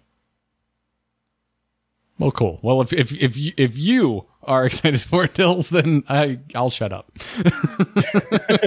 I'm interested to to get more information about it. I think, and then I will reevaluate because I am still, even though there's a card back associated with it, not playing the Rastakhan stuff very specifically to be like, no, I don't like this content. I'm voting with my playtime. I will never, not even for a card back. So I'm I gotta say though, I, I was pleasantly surprised when the Tavern Brawl thing ca- came along because I think that might have been one of the aspects that was missing from the single player version of it was uh, playing against other people doing it. I think that was actually a pretty well designed thing. Just when I was actually playing against other people, I was like, "Oh, now this is fun." so I mean, there's yeah, there's a lot you can do with this kind of stuff. It's just Yeah. felt like when it's just the solo stuff and it felt, feels tacked on. Yeah, totally, I get it.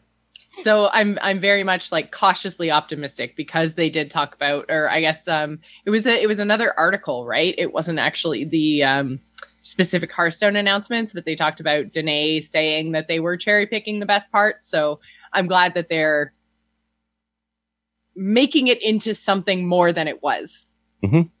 Yeah. Well, they got my money regardless. My 20 bucks is shipped right to Yeah. them for this. I'm doing it.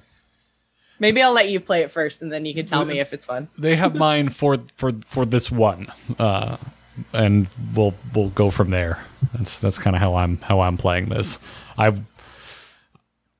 Yeah, it, it's because the card packs are there. I would, be, I'm so hesitant to this type of game mode um, that I would be standoffish otherwise. But, anyways, uh, there's other stuff, kind of minor notes uh, and things to mention that uh, there's going to be free packs up for grabs. If you log in between March 25th and April 2nd, you get free packs. You get one per day. So go log in. hmm And I think they rotate between expansions, right? Mm, I don't know.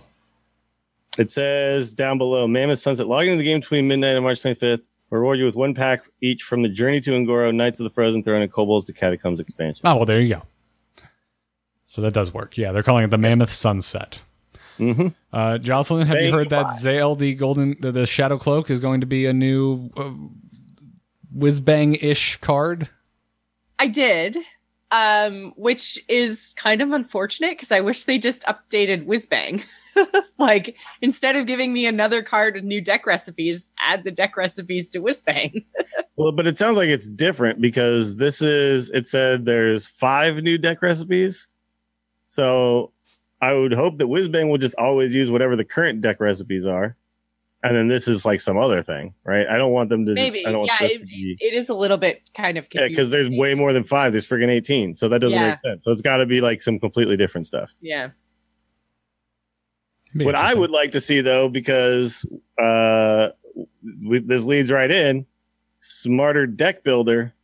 How about Whizbang gives me smarter recipes?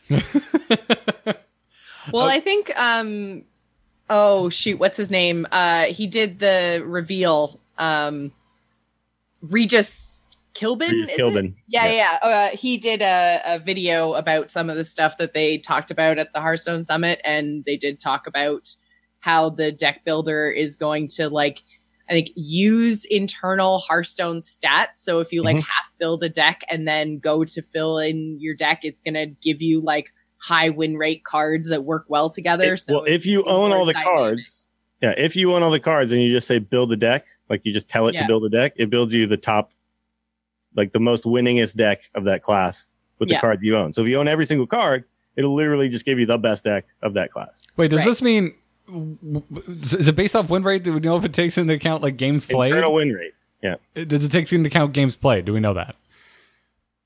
I I don't know if they have some cutoff or whatever. know. They're still supposed they're still going to give us a lot more information. Okay. Yeah. But Yeah, I was- literally like the best possible. That is rad if that's the case. Does this mean that when when Ixar gets on gets on blast and informs us that there's there's some deck with an insanely high win rate that we don't know about, no one's playing, that we can just go into deck builder and check all the classes and look for something that makes no sense to us? Sure. Yep. Well, but the other thing That's you awesome. can do too with this is you can say put in some combo that you want, right? Like I want to play these 10 cards. And then I say fill in the rest and it'll take those 10 cards and then give you the winningest deck that includes those 10 cards and the 20 cards that go along with it to make that the winningest deck, right? That's technically how it's supposed to work. It sounds freaking crazy. And I'm like, I'm like, tell me more. I want to hear like more things I could do, but it really sounds, it's, it's like right now that whole system is kind of garbage, right? Because they, they got rid of the random thing, which was Mhm. super fun. Remember, people love doing the random. yeah, deck. that was that was really really fun where you could just Yeah. push the button and get a random deck and then play against your friends Yeah, and then play against your buddy, decks. right? And Yeah. like, I love that to come back in some form because Can I they think that just was add cool. a little roulette icon and I hit that and it's just yeah, give me some other thing I could hope do. for the best? But I was talking about this on my stream the other night that this would make a really fun kind of draft format that I could like I can now create an interesting draft format myself. Where like let's say me me and you get into uh you know a Skype call or or a Discord or whatever and we're like, okay, mage versus mage. I pick a card that I get. And now you pick a card that you get. And now you pick a card that you get again. Now I pick a card and you kind of snake draft 20 cards. And then now we just press complete and it just completes the thing. And now we play like a best of five. Like you could just do co- kind of cool, interesting, fun things with this, right? Um, and to me, that sounds really interesting. So I would love to do something like that. Like we're mage and I'm like, I got fireball. And you're like, oh, wait a minute. You can't have all the damage. I got crossbolt, you know? And, uh, you just kind of go back and forth picking those cards. That'd be fun. Yeah. Yeah, be into I. I just this is just this is another little like what you're also giving us this. This is a fun extra thing I didn't even think of that I didn't know I wanted, but now I totally want. Yeah. Yeah. Uh, Fireside pre releases are now the norm. They will be continuing from here until otherwise noted. Uh, and also at home pre releases are going to be a thing for smaller unlisted Fireside gatherings, which I think is really cool because Sweet. I have not been able to get out to Orlando at all in the last year, essentially. Uh, you'll also be able to re-roll legendary quests. So if you were like me and sat on your Monster Hunt quest for a long time, you could eventually just tell it to go away. Yeah, that is kind of annoying that it always took up a slot until you did it, right? I mean, for me, it was not a problem because I'm like, I'm just like, yeah, I instantly did it, right? But I know there's a lot of people who are like, I don't have time for this. I need my just win two games quest, man. So yeah, now you can just say no, I don't want to do that. So let me play with the game that I want to play. Yeah, I mean, typically the legendary quests are very much worth doing, but the when you when I think of quests, I think of oh, I can get rid of them until I find quests that allow me to just play the game the way I like to play it. So that now extends to legendary quests, so you can get rid of them if you want to. We're also getting a random card back option, which I am ecstatic about. Yeah, this It's a little thing, but a no-brainer to have, and now it's here. Sweet. So happy about it. And I tweeted out that you better be able to get that wooden card back. And Lindsay confirmed you may end up with it if you select random card backs as your as your option. By the way, in other card back news, uh, I'm just going to put somebody on blast real quick. Remember when Chalky was on the show and said that people who hit Legend every month don't use the Legend card back? Yep. Yes. Yeah, well, I played him in Arena the other day, and he had the Legend card back on, and I was using the pizza back. The, well, that's because the pizza back is the greatest Hearthstone card back ever made. and I won. So who's a legend now? Are you sure it was actually him? yeah, because we talked after the game. Oh. No. Can we- has has there been has anyone mentioned the Hearthstone card back in I don't know three years other than the, the pizza card back? Like it has actually reignited conversation about card backs. Mostly amazing. when we're opening packs, that's when Jocelyn starts talking about. Yeah, no, that's card. that's Ah, when the okay. card backs Really- really matter. That's Okay. when they're the star of the show, right? Other Yeah. like when you're playing the game, you don't see them as often, and you only see like half of them. So What if I did random card back while as opening my packs, card back and an open packs? Does Would it? I get one is different. card backs every time? It should. That would be amazing. I hope it does. It I hope better. that's the case. I hope so. Otherwise, it's broken. Oh, did we ever talk about this? By the way, the Hakkar card back We thing. did, yeah, I think it was the Okay. Was it the week I wasn't here? Yeah. Yes. It was sweet. That was, It a super sweet. cool thing. It was 'Cause really I didn't even see it coming. I had no. I somehow that flew right past me, and all of a sudden I was like, "What just happened? Why do I have this card back all of a sudden?" What a cool way to experience it. You're just Yeah, like, what just rad. what? Yeah. Huh? that's awesome. yeah. Wow, that's freaking that's freaking great. So all of this uh all this is, this is great news. There's also an AMA on Reddit. It's gonna be Thursday, March seventh at one PM Pacific. That's this Thursday. I'm on to you, And Hearthstone. that's basically just all about all this year of the dragon stuff. Yeah. Mm hmm Thursdays are big announcement days for Hearthstone. I wonder Yeah, what if, up with that? I wonder if anything else is getting announced on Thursday that might be brought up in this AMA. We shall see, and then we'll talk about it Tuesday. Yeah. I'm on to you, not Heroes of Warcraft. I'm on to you. Uh, all right. We did it. We made it through the Year of the Dragon announcements. It's time to talk hero or heroes, Hearthstone esports. There is no Heroes esports. Heroes doesn't have esports. What are you talking about? you set that up like you were going to have a fancy bumper to play or something. Nope. got and now nothing. it's time for Hearthstone Esports. Now, yeah, and now it's time. Now it's time for Hearthstone drama. Really, is what Yeah. it is. We need like a like a TMZ like bumper sound effect. Hmm. You just run up to Roger and tell him while he's walking around town. Roger, why are you public enemy number one within the world of Hearthstone? Jocelyn, would you like to explain the drama that I was only made aware of this morning? Well, we should first talk about that HCT winter happened, and we do have a champion, and we do have the last four qualifiers, right? Exactly. And I think this did actually shake out to be a really interesting tournament for all the reasons that we thought it could because we had you know points leader tyler was in the pool. We had uh, viper and uh, bunnyhoppor and bloody face were all already qualified and then ended up three of them viper bunnyhoppor and, and bloody face all ended up in the top eight which meant that they can't double qualify. So we ended up with a pool of eight players that instead of only four of the eight qualifying, we had only one of the top eight that had to be eliminated somehow to not make it to the world championship. So we had a That's crazy. tie- yeah, we had a tiebreaker bracket that they had to play through on the final day. And I really did like how they scheduled it because they got all the way to the top two of the regular bracket And then they took the time to play through the tiebreakers to figure out who was going to qualify for the world championship, which normally would be your four semifinalists. And then after the tiebreaker, then they played the final. So it was kind of like this like constant ramp up. It didn't feel like the tiebreakers were lesser, like done after the finals or anything like that. So I, I really did enjoy the way that they set it up.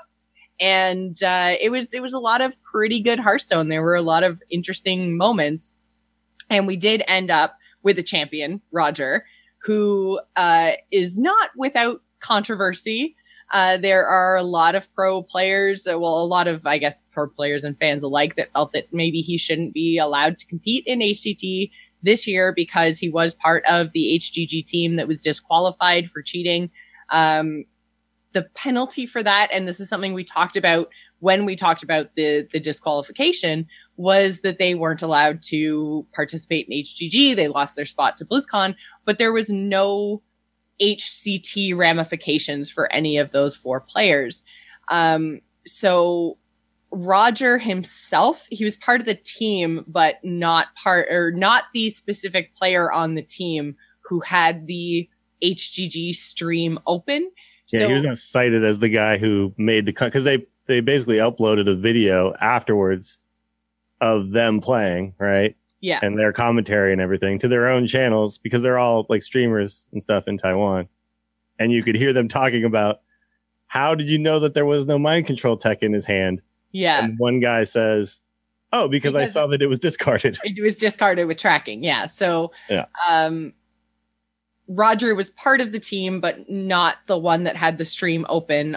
Mhm. Apparently, he's the one who asked that question too. By the way, Yes. Uh, I, I, Um, I haven't watched this, so I haven't watched the actual. I was, yeah, I don't haven't speak the it. language, so it's hard for me. Yeah, to- exactly. We always have to rely on translations, which may or may not be reliable. So, I mean, the I think what's kind of telling in all of this, because then, so the the second instance that is a little bit sketchy is that uh, earlier on in the year he had allowed a friend to win on ladder in the last five minutes of the season, which allowed the friend who was also part of the HGG team. This is the same player who had the stream open. So if anything, I feel like the the friend should yeah, be that the guy one. sounds like Jackson is the one who sounds with. like he's really the one who's kind of super sketchy here. But Like you know that Um, friend who's always trying to get you to drink and smoke weed and like middle school. this is that yeah, that's that's that guy. Yeah. So uh basically He's like, Roger- "Come on, just do it, man." yeah. So Roger conceding a game he would have won right before the end of the season allowed the friend to get a top 25 ladder finish and qualify for playoffs, which he wouldn't have otherwise done. So that happened, but that was never um, punished or validated by or acknowledged by Blizzard in any way, shape, or form. So what this kind of all comes down to is how much you trust Blizzard. And I think that there's a lot of anti Blizzard feelings across all communities right now. So I think that people tend to, at this point in time, not trust Blizzard. And I Yeah, there's like conspiracy theories about this, honestly. Like I they think that kind of- Blizzard and Roger are somehow in cahoots. Yeah, because they like I've in- I've even heard stuff saying like they wanted uh, to ha- make sure that there was a Taiwanese player because that's where the world championship's going to be held. So they wanted like a local guy to, I don't to know, be man. in the, like it's Like, just- what's I've more heard all kinds of crazy conspiracy theories. I mean, Uh, to what's- me, whenever these things come up, I always ask the question: What's more likely that they investigated it and decided that the That it didn't getting break kicked out of terms of HGG service, was enough punishment, and they're okay with what's going on, and he's actually just an amazing player who then won this championship completely on his own without cheating here, or Yeah. that Blizzard is conspiracy. They're part of the Free State and they're running the world with Jewish bankers and like it's like they're aliens coming down. They're lizard people. Ben Brode is actually like you know, like no, none of this makes sense to me. Like I'm like, I think probably they investigated and came away that this was enough of a punishment getting kicked out of HGG. Which I think this is where kind of communication comes in, and it's been communication has been the problem, like uh, they're the um, complaint levied against Blizzard for the last couple of years. Really, is that if they had just come out and said, "Look, we are aware of the HGG thing. He was disqualified from that. He that was his punishment. You know, you like it or don't like it. That's what happened." And we investigated the events on stream link blah blah blah whatever. And we decided it didn't break uh, terms of service. It wasn't actually wind trading or whatever. You know investigation concluded we looked at it because right now it seems like blizzard is ignoring it. And i think that's what has a lot of people in the community upset is that they feel like there's this information out there that blizzard is ignoring. And they probably didn't. They probably investigated, but because they never said anything, it's Yeah, but the evidence all does seem a little murky as to me. It is, to, like it is, actually like outright ban this dude. Like it seems Yeah. like I need a little more than oh one game on stream this one time and this other guy on his team that he had also got his team disqualified.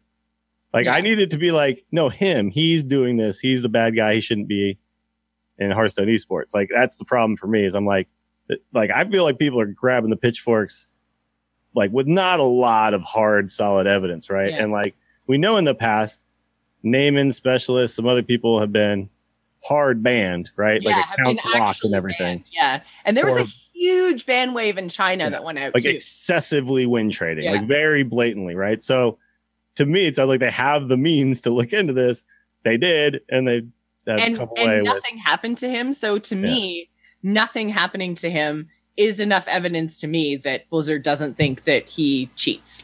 Well, So- again, with the and really- HCG, I mean, he wasn't the one doing the cheating, right? And with the win trading, wasn't it? I mean, again, he was on stream, wasn't it? To like, he was making a this- trying sounds to like a some sort of ha ha funny thing with his He- buddy more than Boosted, he basically boosted his friend, right? And Right. and gave well one time in one game, right? Yeah. Not Right. like not like they queued in each other over and over and over again, right? Like it sounds like right no no but it was Yeah. it's because of you know when it happened and mm. the results of Yeah.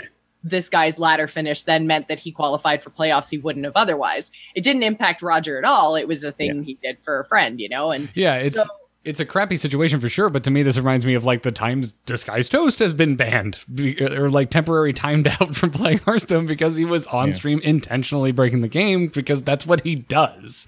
yeah Um, I mean, it's, Um, not that Roger is known for this, uh, but it's it's. And by the way, seem as- Roger played real, real freaking good in this tournament, dude. well and that's the thing too right is like i think that's the I, uh, takeaway or what people should take away from this is like he whether you believe he should have been there or not you basically like you can't cheat at the actual No. championships right like Now with the noise canceling headphones. there's noise and the- canceling yeah. headphones they take their phones away like they're on camera the whole time they're monitored they're not even on their own accounts like there are so many things in place to make it so that you cannot cheat and he won because he's good at hearthstone so Mm-hmm. I mean, whether you believe he should have been there or not, you can't deny that he's a good Hearthstone player and deserved to be there because then he went ahead and won the tournament. So the skills are there. You can't cheat your way to the Winter Championship. So, Yeah, yeah, it's a long road to get there, man. yeah. The the uh, chat. Somebody is saying though that that means someone else didn't qualify because of the win trading. That is that that I think is the most unfortunate part of the whole thing. Yeah. But that's the other player, not Roger, who like Roger was already going to be there. The other guy ended up getting a spot he shouldn't have got. Well, yeah. So, so yeah, Roger. the other guy. Roger's actions allowed his friend to qualify, which bumped somebody else. So So, if Blizzard were to take action here, I would think it would be to disqualify the other guy and say, "Ooh, yeah, you weren't supposed to qualify." yeah, and this Well, is and that- That type of this is where a statement from Blizzard And would then go tell Roger, way. like, "Hey, bro, don't do that anymore, okay?"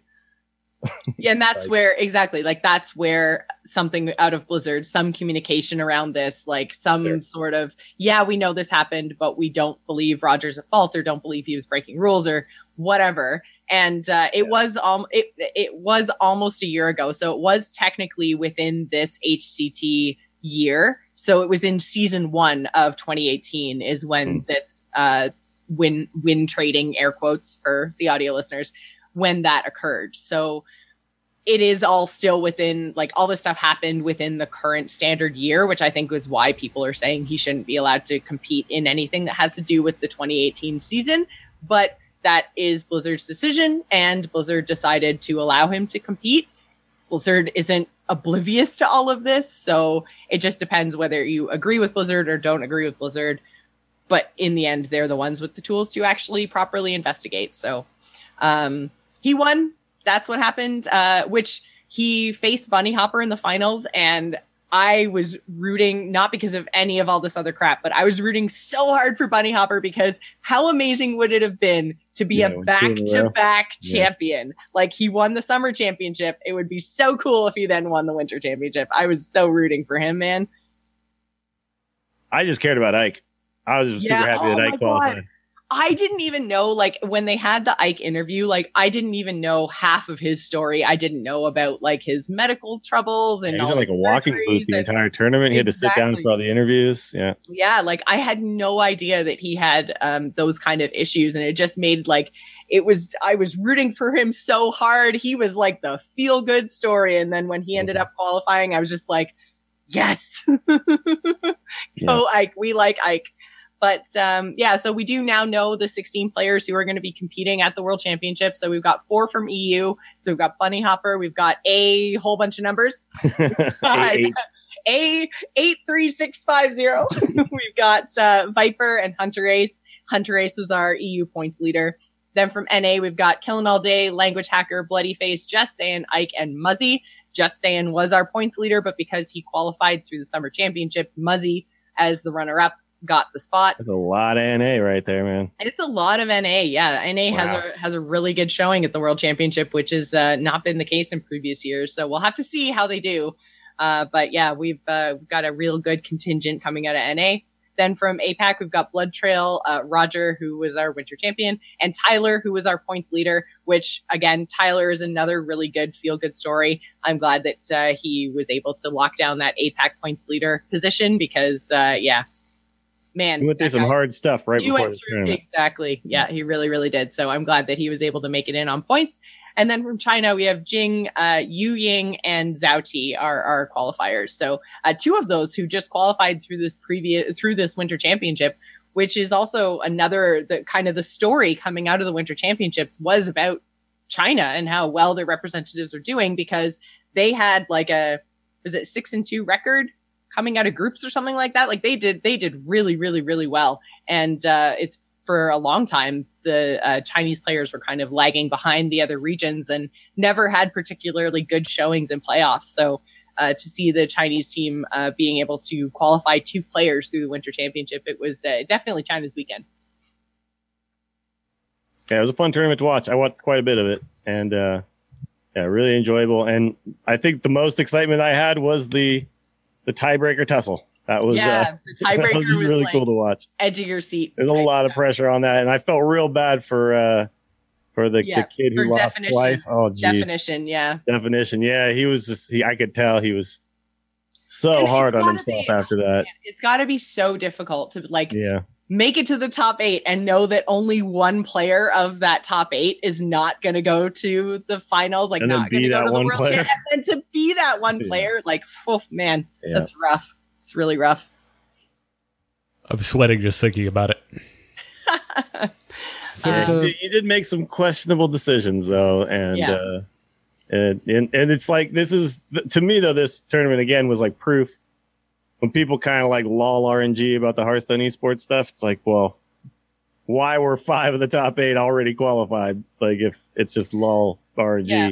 well, it's- Like it, the, it also the top to players the- keep getting there over and over and over again. well, really well, and I think we the- talked about this too. Um, going into the World Championship, or sorry, the Winter Championship, is just the idea of the Hearthstone Masters program and the fact that there was a reason beyond just qualifying for the World Championships. This year, there was a reason to keep trying to get points, to keep pushing it, to keep going to all the tour stops. And, you know, we didn't have that in previous years. So I Mhm. think this year is the year to kind of hold up and show people and say, like, no, when there's actually a reason to keep competing, the same people will come out on top over and over and over Mhm. again. This is why we have players like Hunterace, Just Saying, Muzzy, bunnyhoppor. Like these are people who just win championships over and over and over again when you give them a reason to compete over and over and over again. But also when you give them a meta like we've had for the past year.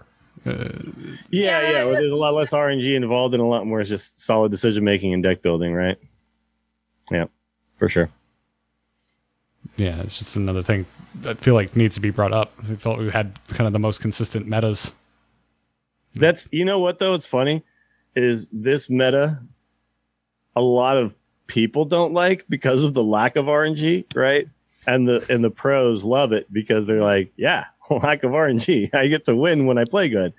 Uh, and then a lot of like casual players are like, this is boring. What the hell? I just push this button and get two dudes every time. It's like, yeah, you loved Hearthstone when it was rag shots going who knows where, right? But now all of a sudden it's it's boring to you. But yeah, hey, there's still rag shots going. Who knows where? Are you playing that's Mage? true. What yeah, you doing? out there if you want to play that deck. yeah, Good luck. yeah.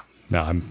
It's, it's fine. I'm sure things will shake up. So the, the I mean, it doesn't start the the World Championship doesn't kick off until April 24th. Is, do we think this Late will be- April. yeah. Do you think this means I haven't really thought about it until now because I was looking at the expansion release dates from the past with uh, the Year of the Dragon being announced. Are we gonna have like a later than usual expansion launch? No. Well, that's a yeah. They're We, gonna were, play the new just cards. talked about this off the top of the show, Garrett. Yeah. Garrett was uh, I still misunderstood. I thought th- this, Oh, they- okay. they, were floating the idea for the future, and uh, never mind. Uh, just Okay. Yeah. No. Just the yeah. So with the World Championship starting, uh, it's uh, April 24th in North America, but April 25th in the host country.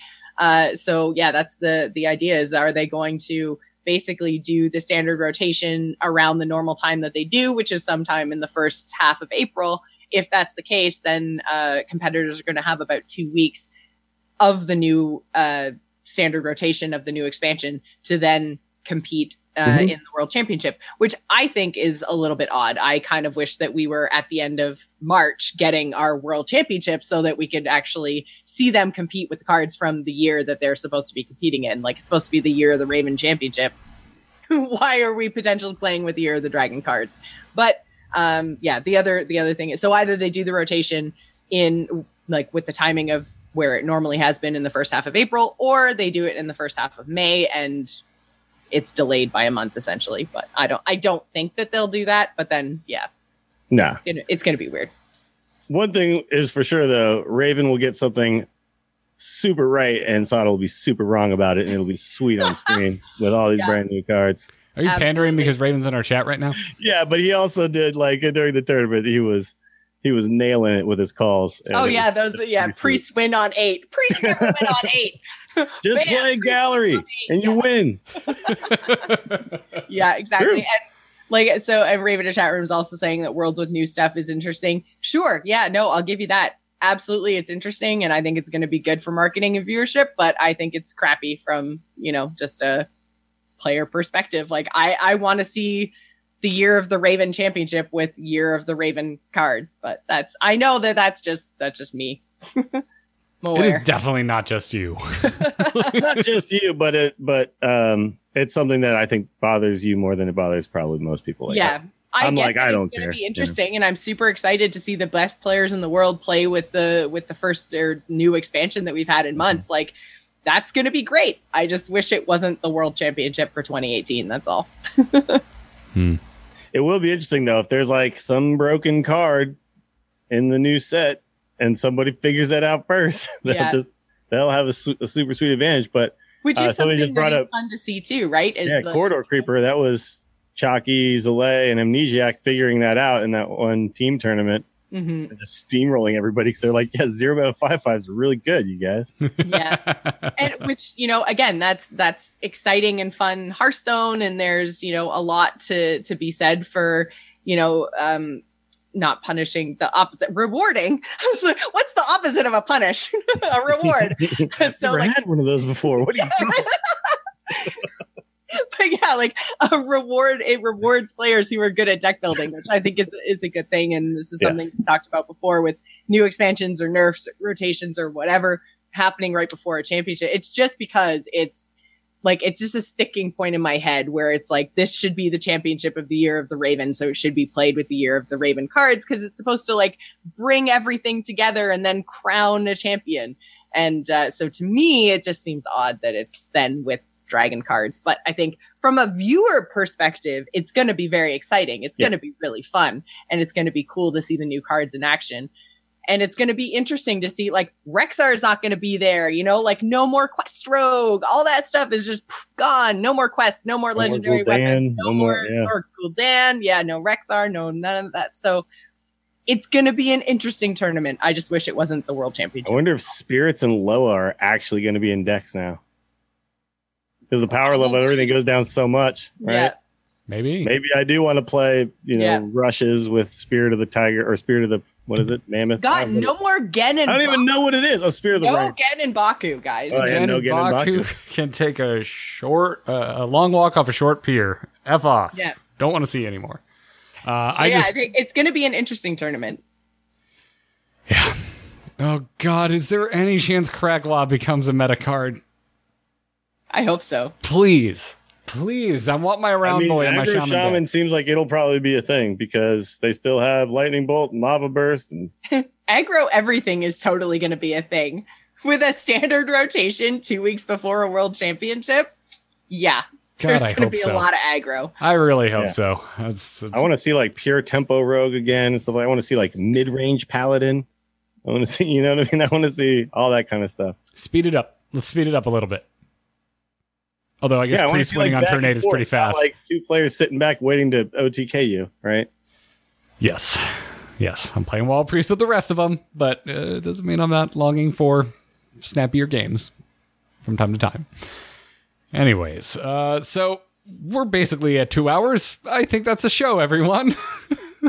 I know. Um. So if if if you uh, follow the, when we when we post strategy decks early, you know that we were planning to do Malygos Rogue this week, but uh, it was a thick one, folks. We're just going to Yeah. shelve that for now, and uh, we're not missing any questions. No, no one had any questions about the Malygos Rogue. I think y'all. it's pretty how it straightforward, and maybe next week we can, if there's not a bunch of news, maybe we can like even tackle a couple of decks or something. We'll see. yeah, we're we're in that we're in that point here, right? Like we're we're the expansion's got to be announced. I'm pretty damn sure the expansion will be announced. it's probably going to be where we're not going to be able to do strategy for a little while. And whoops, sorry about that. If you've been listening to the Angry Chicken for a while, you know segments tend to get shelved when it's uh, preview season for new expansions. So uh, just keep that in mind, and also hope you like long episodes because those will probably be coming uh, as well once card card reveals start start kind of gearing up. So. Uh, anyways, that brings us to the end of the episode. Thank you to our patrons supporting us over at patreon.com slash TAC. If you like the show and you want to support the three of us, that is the best way to do it. It's like an opt-in subscription. You don't have to, but if you want to kick in a dollar or two, do it. We very much appreciate it, and every little bit helps.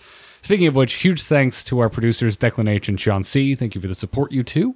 If you want to catch the whole back catalog of episodes, which with over 300 of them now, that would take quite a while, but you can still do it over at youtube.com slash amovetv. Got all the episodes up over there. You can go see sweet summer children that we were, not knowing what this game would become.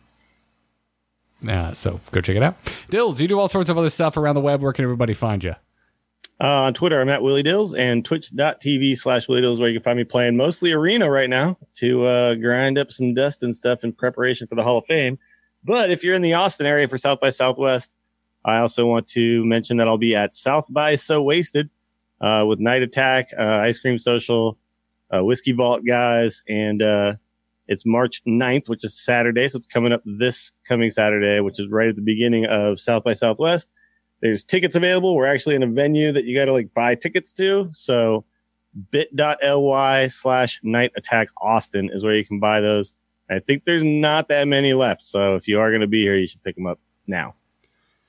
Justin was messaging me this morning, being like, "Hey, come to Dragon Con. You need to come to Dragon Con. Get Dills to come to Dragon Con. Get Jocelyn to come to Dragon Con. Do an Angry Chicken at Dragon He Con." loves his Dragon Con. Yeah. so just uh, putting that out there. I can drive. It's easy for me to get there, but y'all should come to Dragon Con this year. Yeah, it's a little tougher for me. Yeah. Eh, It's not that tough. Atlanta's a hub. You know, it's relatively cheap flights. It's not like we're going to California or something. That's true. It's not crazy, but it's yeah, Yeah. not a drive. Anyways, Jocelyn, where can everybody uh, find you? Uh, you can find me on Twitter and Twitch at JocePlays. That's J O C E Plays. And uh, again, Tuesdays and Sundays, our raid team is raiding heroic. We had three sub five percent wipes on Stormwall Blockade last raid night. So Stormwall Blockade's going down today, and then we're punching Jaina in the face. I just had sweaty flashbacks to Sindragosa in Lich King. Scary stuff. Well, good luck with that. I'm rooting for you. I'm on Twitter at Garrett Art. All of the podcasts that I do, including this one, is over at amove.tv. My buddy Kyle and I from uh, our hero show have launched an Apex Legends show. So if you want to hear us talk about Apex Legends uh, from the point of view of me, someone who really enjoys PUBG and is loving Enter the, uh, uh, Apex Legends, or someone like Kyle who has hated every battle royale and avoided them with the sti- uh, uh, with, with like as much as they possibly can, and now is really into Apex Legends. Uh, go check out Enter the Apex wherever podcasts can be found. It's going to wrap it up for this podcast. Thank you all for tuning in. Until next time, job's done. Job's done. Job's done. Yes.